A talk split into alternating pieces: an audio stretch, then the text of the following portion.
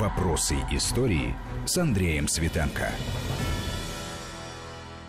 Здравствуйте, это «Вопросы истории». С вами Андрей Светенко. Столетию создания Государственного архива Российской Федерации.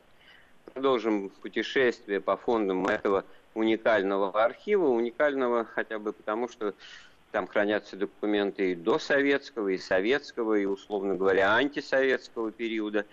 Ну вот о преследованиях за антисоветскую деятельность э, при советской власти мы сегодня и поговорим. Причем поговорим про такие времена, о которых э, про это не думают вовсе. Хрущевские времена и времена раннего Брежнева. Интересно будет узнать, откуда эти документы появились в архиве и о чем они свидетельствуют, как это все обстояло во времена, которые запомнились в истории как времена реабилитации как раз жертв политических репрессий и времена оттепели. Наш собеседник сегодня кандидат исторических наук Ольга Эдельман, сотрудник публикаторского отдела ГАРФ. Ольга Валерьевна, приветствую вас. Здравствуйте. Я знаю, что в архиве был подготовлен в свое время сборник документов под характерным названием 5810 да, э, это номер той пресловутой статьи, по которой людей сажали за антисоветскую деятельность. Ну так э, вот откуда вообще документы, которые должны храняться обычно в ведомственных архивах, э, попали в Государственный архив Российской Федерации? Ну, попали, как положено, из ведомственного архива. А, один из источников комплектования ГАРФ – это Э, Генеральная прокуратура СССР. И, соответственно, там был отдел по надзору за делами, которые вела, государ... вели органы государственной безопасности, и э, вместе со всем фондом прокуратуры эти дела ну, по, по мере истечения сроков хранения внутри ведомства поступают к нам. Таким образом, это собрание дел, касающихся вот, вот того, чем занималась госбезопасность с конца 30-х годов. Ну, мы с вами не будем брать времена э, Ежовско-Бериевские, потому что, во-первых, это очень э, обширная тема, во-вторых, она в общем-то, первый на ум и приходит, когда говорят о репрессиях, а вот о временах таких умеренно людоедских или, можно даже сказать, травоядных, это было бы интересно услышать, как э, применялась, как действовала э, в этом смысле вот эта пресловутая статья и насколько обширен комплекс документов, сколько, насколько можно говорить, что вот э, этот комплекс документов ну, меняет наше представление о такой либеральной, демократичной власти при Никите Сергеевиче. Вы знаете, когда мы начали заниматься этим проектом, а мы им начали заниматься еще в середине 90-х годов, Тогда это вообще было абсолютной новостью, потому что было известно только про несколько студенческих кружков хрущевского времени. А вот такой пласт э, массовых осуждений по антисоветским поводам буквально мы вытащили впервые. Там у нас учтено где-то порядка трех с половиной тысяч дел и около пяти тысяч персонажей, ну, потому что есть дела групповые. И э, позвольте, я вас слегка поправлю. Вот этот сборник доку... 5810 э, это не сборник документов, это каталог. То есть это книга, в которой про каждое дело просто содержится короткая аннотация. Поскольку сборник документов из э, всей этой массы сделать невозможно, она слишком большая.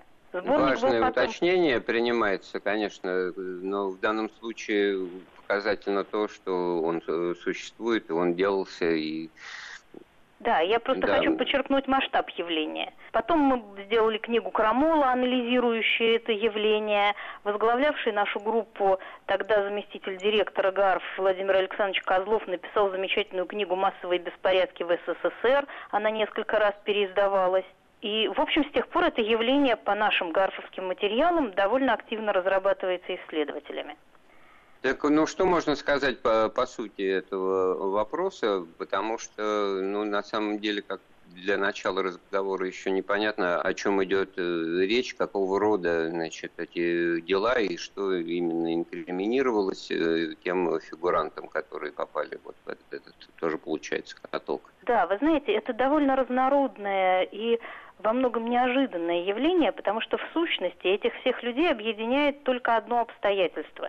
То, что советская власть решила их считать антисоветчиками. У нас были некоторые затруднения, как назвать книгу. Мы ее поэтому назвали названием статьи, поскольку какое-то вот общее даже название для этих людей придумать сложно. Их даже не всех можно считать антисоветчиками. Нельзя говорить, что это антисоветские выступления, потому что далеко не все выступали. А это массив такого народного реагирования на власть, которое власть сочла недопустимым. Там кого только нет. Там есть люди, которых сажали просто за бытовые разговоры с критикой власти. Вот за всякую ворчбу, ну, за рассказывание давайте, анекдотов. Давайте, давайте а, остановимся поподробнее на этом моменте. Это же, значит, должен быть какой-то донос, какой-то инициативный ну, документ. Ну, конечно. То есть либо это был донос, либо каким-то образом это, ну, просто слишком какой-то шумной стала история, там, скандал довольно много из, э, таких случаев, когда в ходе семейного скандала они, значит, э, переходят на критику советской власти, а кругом же, в общем, люди, соседи, это все громко. Мы не всегда а, знаем а, по тем делам, которые у нас есть, мы не знаем, что послужило, был ли донос, или с чего все началось, потому что это же прокурорский надзор. То есть это не первичное следственное дело, а это справка, которую пишут для прокурора о сути дела. А, с чего все началось, это мы важное не уточнение, знаем. да. Угу. Да. Но э, очень много разговоров со случайными попутчиками в транспорте. Пили в пристанционном буфете и начали ворчать, опять же, на советскую власть. Самая первая волна, поскольку нам надо было, ну, начать с какой-то хронологической точки отправной, да, мы это... взяли и, и, и я этот вопрос вам готовил, да. Тогда, простите, я забегаю вперед. Нет, нет, все правильно говорю. Первая волна наших вот этих антисоветчиков – это люди, которые что-то не то сказали во время траурных дней по Сталину. То есть, когда вся страна должна скорбить, обычные, совершенно простые люди, колхозники, рабочие, они просто не скорбели. На траурном митинге молодой парень э, строил рожицы девчонкам и их смешил. Вот вам уголовное дело по 58 статье. Нетрезвая колхозница, приплясывая, вошла в помещение, и когда ей сказали, что ты пляшешь, Сталин болеет, она, ну, высказалась нецензурно. Люди говорили, что помер и черт с ним. Ну вот, понимаете, такие вот... Э, было несколько случаев довольно характерных. У нас три или четыре таких зафиксировано. Выступая на траурных митингах, человек оговорился – и оговаривались они совершенно одинаковым образом. Человек сказал, мы потеряли дорогого и любимого врага. Не вождя, а врага, да? Да. Потом один из них объяснял, что кругом в речах столько раз звучало слово «враги», что у него просто перемкнуло в голове, и он сказал ненамеренно. Ну, а... это так же, как вместо «я восхищен», «я возмущен» тоже. Да, вот да, да, совершенно. Просто, но уже в качестве анекдота. Но вот Ольга Валерьевна очень но интересный В то время момент. это стоило Принято... по 58 статье до 10 лет. Но интересный момент, что вот сложилось в исторической памяти, в представлении о прошлом, что вот это при Сталине за анекдоты, за такого рода мелочи, э, в общем-то, э, конфузные э, сажали. Но оказывается, эта тенденция продолжалась и при Хрущеве тоже. Да, это все хрущевское время. Сажали за разговоры, за анекдоты, вот за такую бытовую совершенную ерунду которая... Ну, мы не будем так очень быстро перемещаться по времени, потому что вот э, весна 53-го э, – это еще инерция ну, сталинского правления, да, поэтому здесь, может быть, удивляться как раз еще нечему, да? Да, и этим случаи, людям повезло, потому что многих из них как раз уже в 54-м освободили, пересмотрели дело вот на этой волне реабилитации, они еще попали в реабилитацию сталинскую.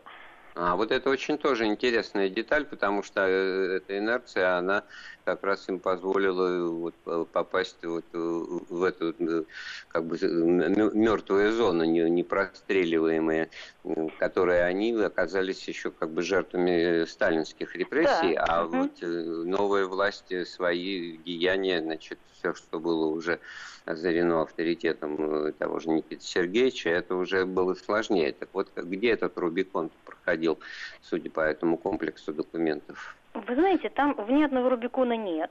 Потому что, ну, уже и в 54-м заводили дела, и в конце 53-го по каким-то новым текущим поводам.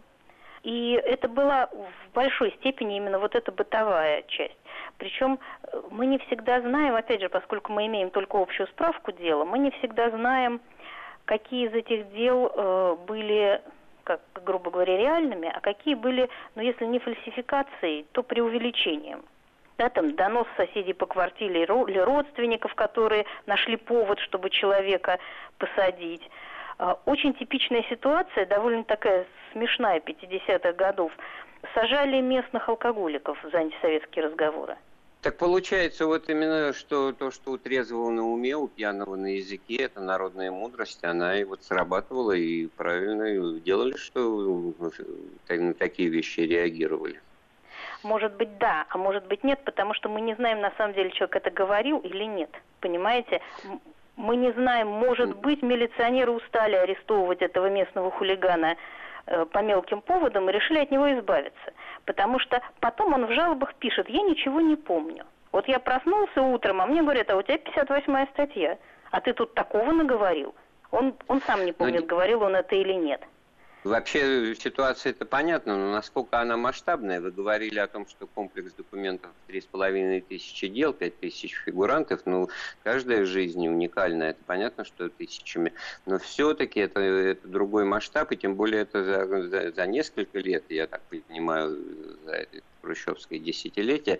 Насколько в этом смысле мы, мы уже несколько раз сказали, что мы не можем вы уже несколько раз сказали, что мы э, не можем определить э, достоверность обвинения, но в данном случае в чем тогда ценность вот этого комплекса э, документов и почему стоит об этом говорить?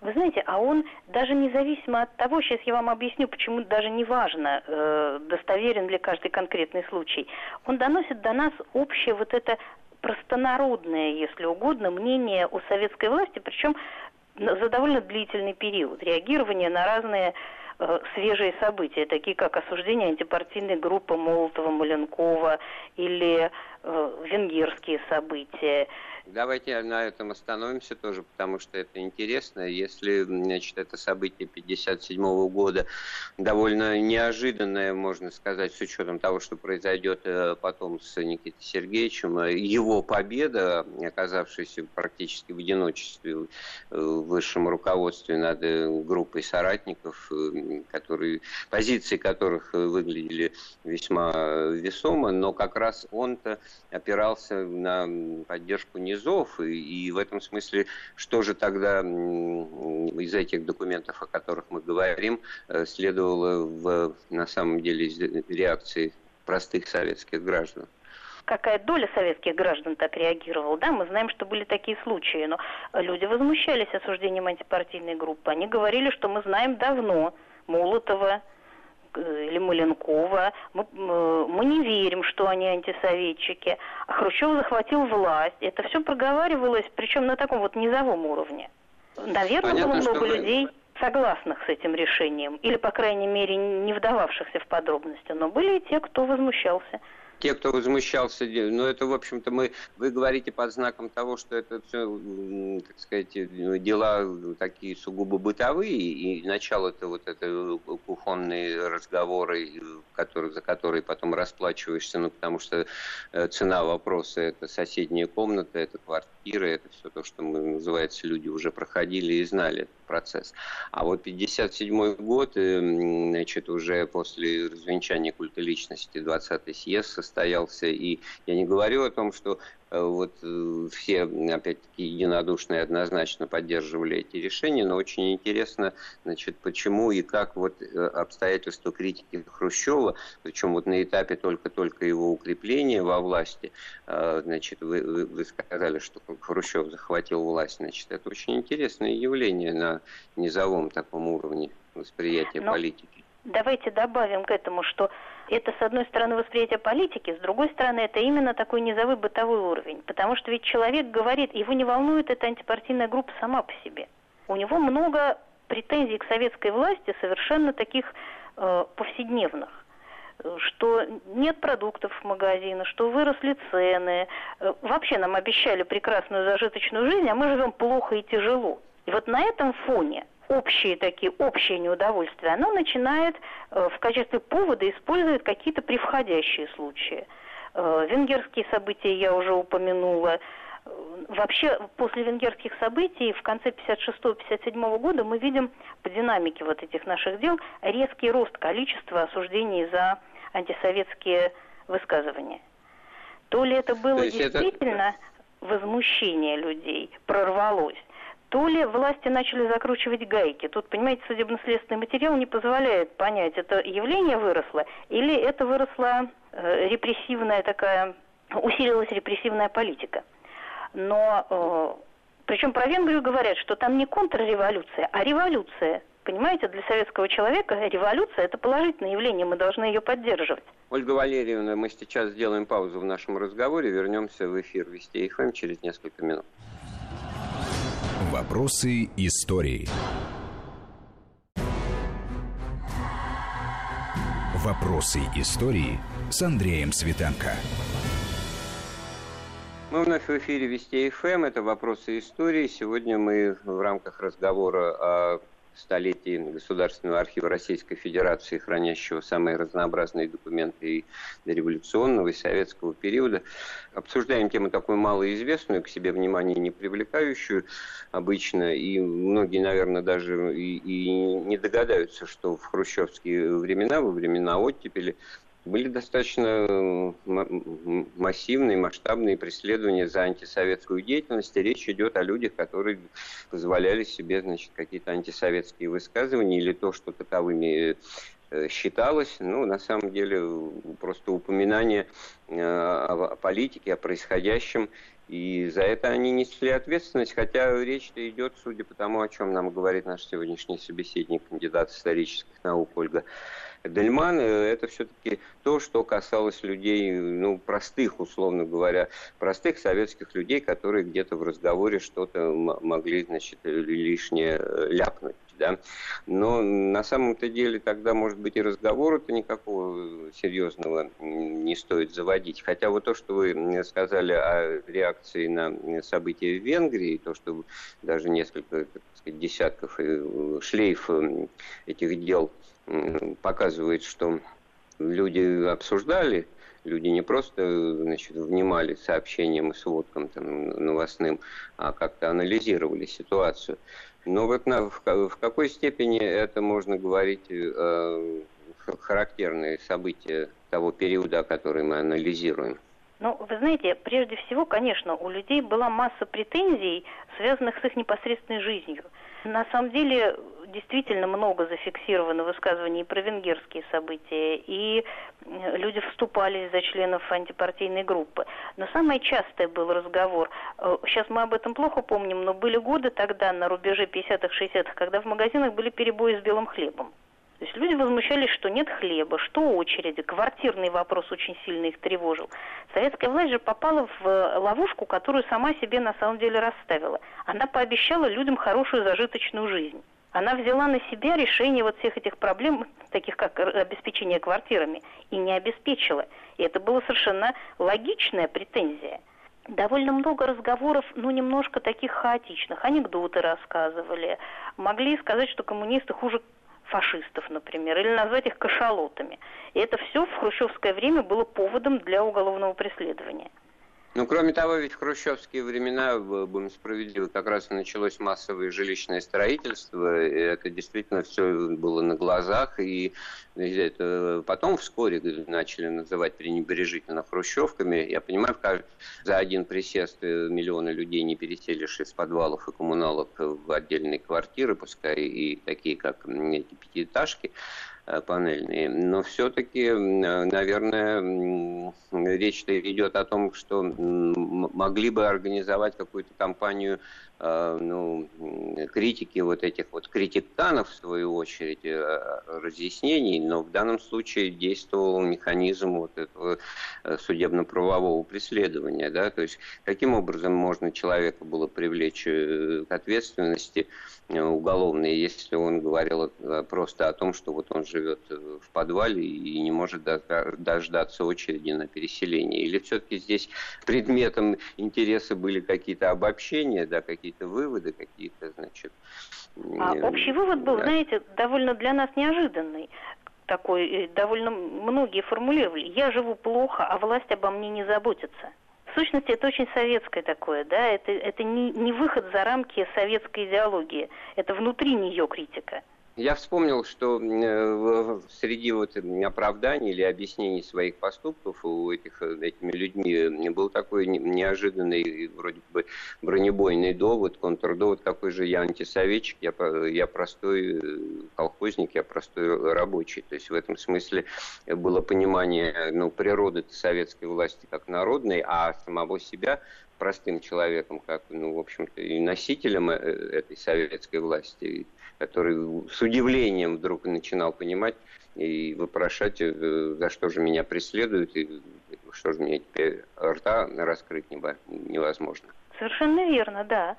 Но, э, конечно, были и люди, которые переходили к каким-то более серьезным с точки зрения власти проступкам. Потому что, скажем, когда мы разбирали эти дела прокуратуры, удивлением для нас было то, сколько на самом деле листовок написали советские люди в 50-е годы.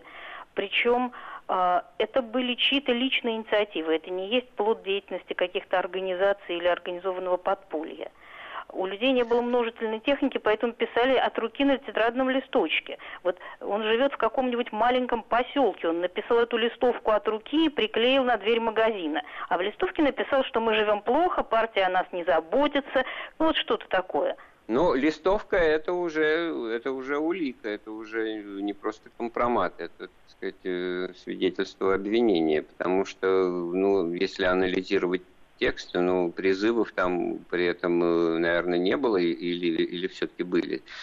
Или Знаете, это просто констатация были. печального факта, да? Призывы бывали, и что занятно, они очень часто конструировались по принципу призывов в советской прессе. Они писали «Долой коммунистов-паразитов», «Да здравствует Америка», Америка спасет нас от коммунистического рабства.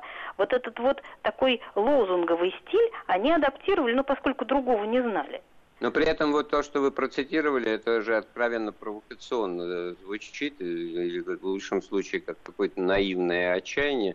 Тем более, Конечно. что как, как реакция на пропаганду того, что в Америке все плохо и там гримасы капитализма, наверное, это вот были первые звоночки того, что эта пропаганда начинает обратный эффект достигать. Да, конечно. Ну, кроме того, с какого-то времени появились передачи западного радио, которые люди слушали, и совсем не только в столицах, а и в разных глухих местечках. Ну и было просто пласт банальных э, каких-то житейских наблюдений. Опять же, вы знаете, есть еще в некоторых этих делах впечатление, что человек не рассчитал что он хотел совершить какой-то такой демонстративный жест, чтобы напугать местную власть и от нее чего-то добиться. Он не ожидал, что это будет квалифицировано как антисоветское преступление. Ну вот интересно, какие-нибудь примеры этого можно привести? А, вот любая из этих листовок. Довольно много, кстати говоря, э, писали всякой антисоветской, э, всяких антисоветских текстов на избирательных бюллетенях во, время выборов. Это создавало такую иллюзию анонимности, что вот я напишу, брошу, никто не узнает. Но ведь все понимали, что если в районе какие-то антисоветские проявления, то будут ругать, э, как бы наказывать партийное начальство. Вот хотели этому партийному начальству насолить. Может быть. Но, э, опять же, мы об этом можем судить гипотетически.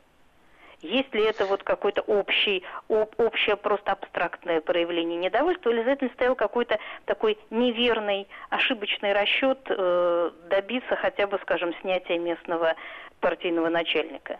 А вот э, это испорченные избирательные бюллетени, ведь ну, человек рассчитывал действительно, раз он э, анонимно в кабинке это что-то напишет, опустит бюллетень в урну, как же его потом найдешь, а на самом деле из вашего рассказа... Находили, конечно. Что, когда, находили, да?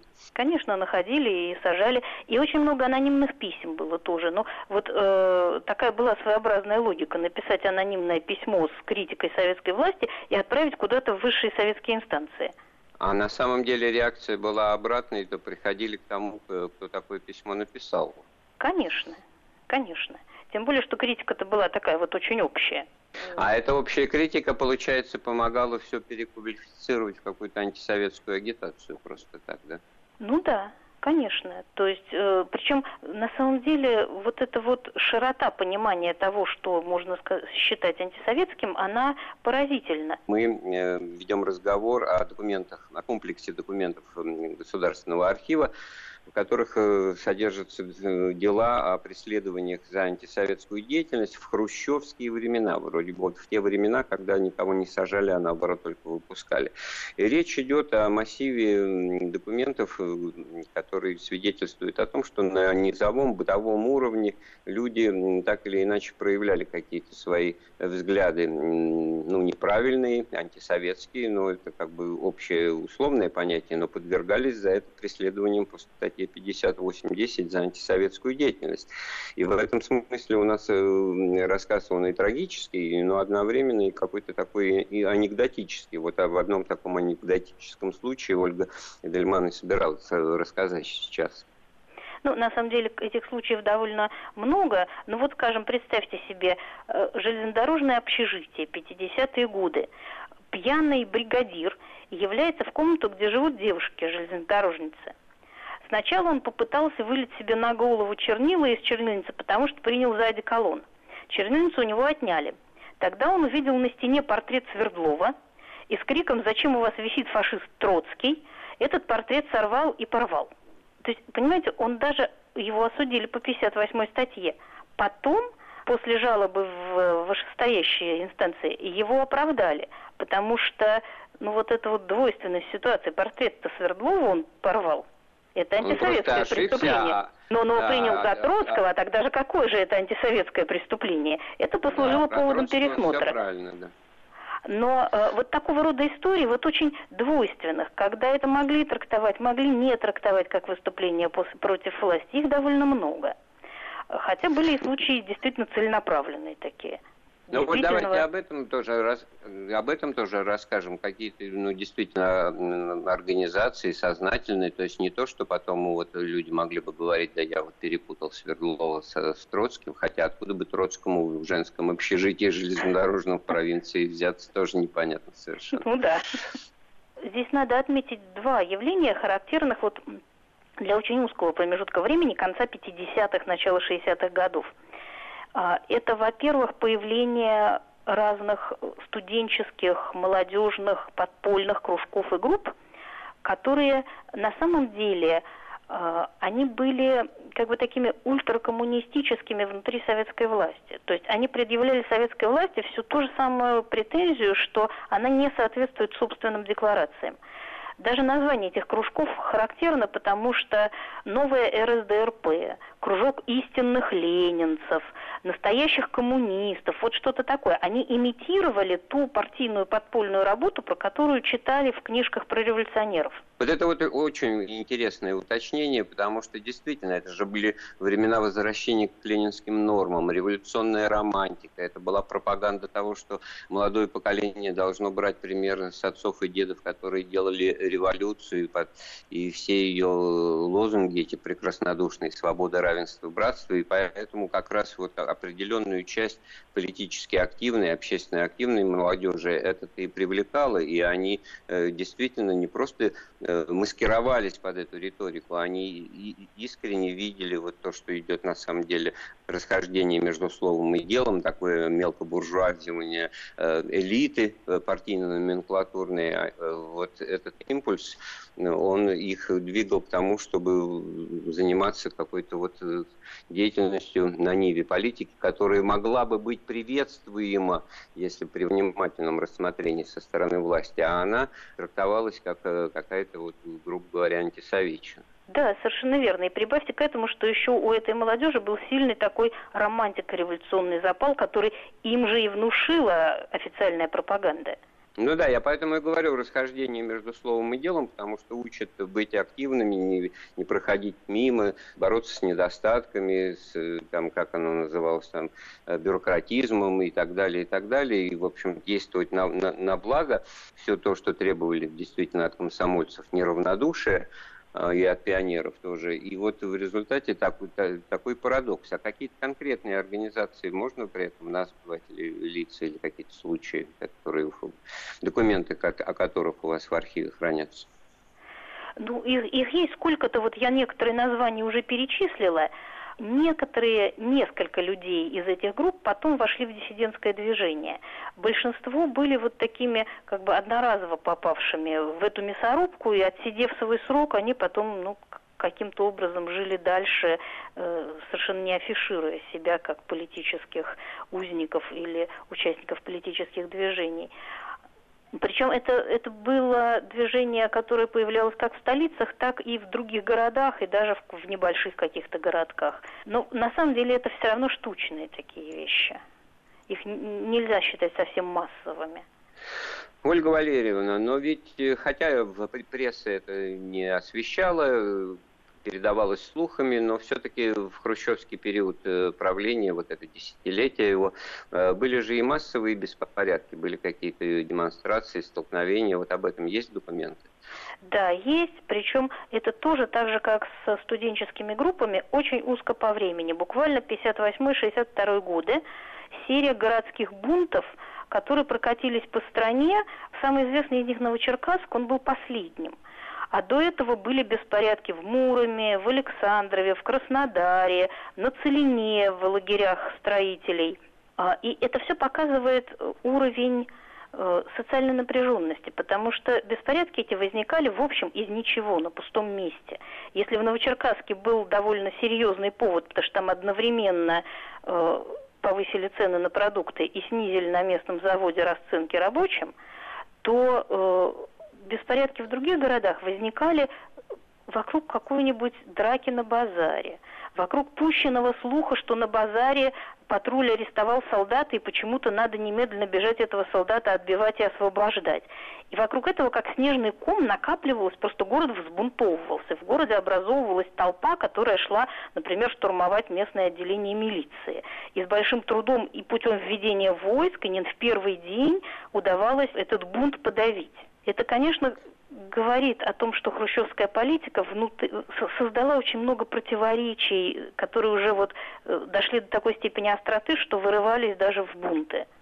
То есть э, речь идет о том, что просто уровень благосостояния или наоборот его отсутствие, там дефициты продуктов и отсутствие улучшений, хотя принято считать, что как раз э, становилось все лучше и лучше, но это усилия пропаганды, наверное, в данном случае были такие заметный, а, то любая неразбериха, это ведь получается, что как на пороховой бочке ситуация это была, но на самом деле впечатление об этом периоде, как в периоде надежд, как о периоде ожиданий, э, но если не появление коммунизма через 20 лет, то во всяком случае в правильном направлении развития ситуации. Парадоксальным образом вот то, о чем вы рассказываете, это опровергает. Да, потому что и само по себе э, решение осудить культ личности, оно создавало вот, этот, вот, вот это напряжение, потому что а люди говорили, а как же так, мы, мы столько лет, мы несколько десятилетий считали Сталина великим вождем, и вдруг оказывается, что это не так. Это порождает очень глубокую такую и фрустрацию, и недоверие к власти, которая это говорит. Потому что то ли они врут и поручат нашего любимого Сталина, а если Сталин оказался на самом деле плохим, так а эти что, не могут оказаться плохими, тоже могут. Ну или как вариант, если он оказался таким плохим на самом деле, то каковы масштабы и границы э, э, этого, этого негатива, потому что, в общем-то, все тут э, осторожно продвигалось, и памятники Сталину начали снимать только после 22-го съезда, значит, в 1961 году, и десталинизация, она как это уже была непоследовательная и не до конца доведена. В основном только за репрессии 1937 года Сталина критиковали коллективизации и прочие проекты. Они не подвергались никакой критике со стороны Хрущева. И в этом смысле, наверное, по мере того, как дела худо-бедно, в сторону бедно продвигались при Хрущеве, э, то, наверное, вот и, и зрела такая переоценка и такое недоумение, о котором вы говорите. Ну да, плюс неудача каких-то экономических э, преобразований и вообще такой вот переходный турбулентный период, когда, ну вот как я уже сказала в Новочеркасске, когда одновременно подняли цены и снизили расценки. Это было в рамках большой экономической политики по перестройке соотношения цен между промышленностью и сельским хозяйством, с тем, чтобы немножко перенаправить деньги в деревню. Но люди-то видели, да, что цены растут. К сожалению, время нашего эфира подошло к концу. Мы беседовали с научным сотрудником Государственного архива Российской Федерации Ольгой Эдельман о таком интересном и малоизвестном комплексе документов, как эм, документы прокурорского надзора по делам об антисоветской деятельности хрущевского периода 53-64 годы. Программу подготовил Андрей Светенко. Слушайте Вести ФМ. Вопросы истории.